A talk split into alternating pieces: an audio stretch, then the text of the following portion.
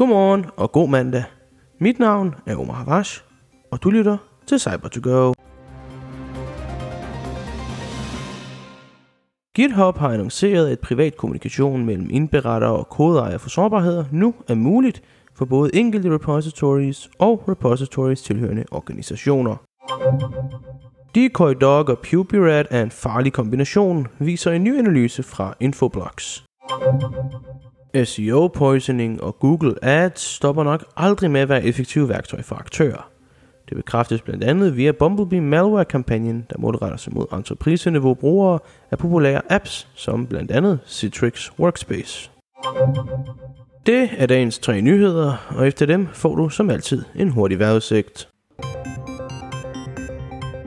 GitHub har annonceret, at de tager endnu et skridt i retningen mod sikkerhed for deres brugere. For nu tilbyder de nemlig muligheden for på sikkert og privat vis at kunne indberette om sårbarheder i folks kode. Det drejer sig om en privat kommunikationskanal, som ejeren af det pågældende GitHub repository altså kan slå til. Indberetteren vil så kunne kommunikere på privat vis med ejeren, uden at detaljer om sårbarheden for eksempel ryger ud i offentligheden. Den nye feature gælder både for brugere, der kun har et repository, og for brugere, der er medlem af en organisation, og således ønsker at slå featuren til for samtlige repositories i den organisation på én gang.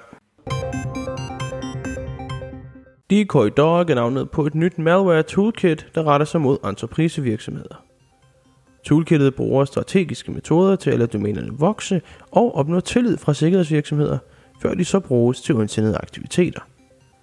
Det gør det via DNS, forklarer Infoblox i en ny analyse.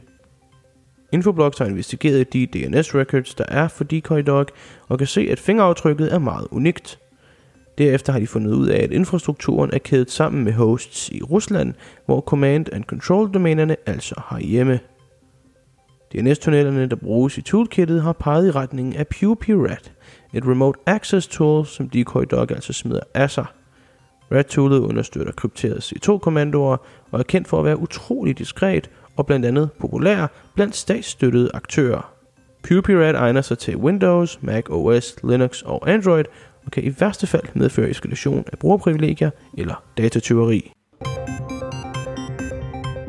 Bumblebee er navnet på en malware-variant, der distribueres igennem Google Ads og SEO poisoning teknikker ved at promovere, hvad der ligner reklamer for populære apps.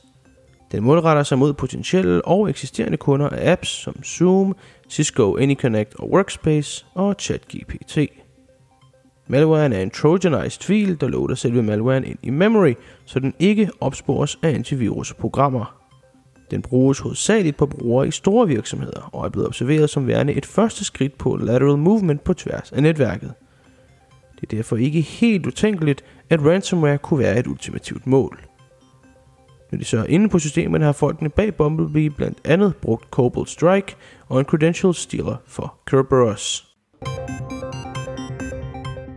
I dag er vejret lidt blandet, men ikke tørt. I nogle egne vil det starte skyet ud, og i nogle egne vil det regne. Når vi rammer omkring frokosttid, vil regnen langsomt aftage, og skyer vil præge det danske landskab. Hen mod aftentimerne vil regnen så tage til igen. Temperaturer hen over dagen mellem 9 og 12 grader. Her hos Level 7 vil vi gerne gøre Danmark mere sikkert dag for dag, og vi vil rigtig gerne give tilbage til samfundet i form af hjælp og viden om cybersikkerhed.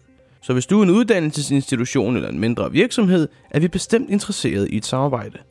Du kan læse mere om os og kontakte os på www.lvl7.dk. Mange gange tak for, at du lyttede med til dagens udsendelse af cyber to go mit navn er Omar Havash, og jeg ønsker dig en rigtig dejlig start på ugen. Kør forsigtigt!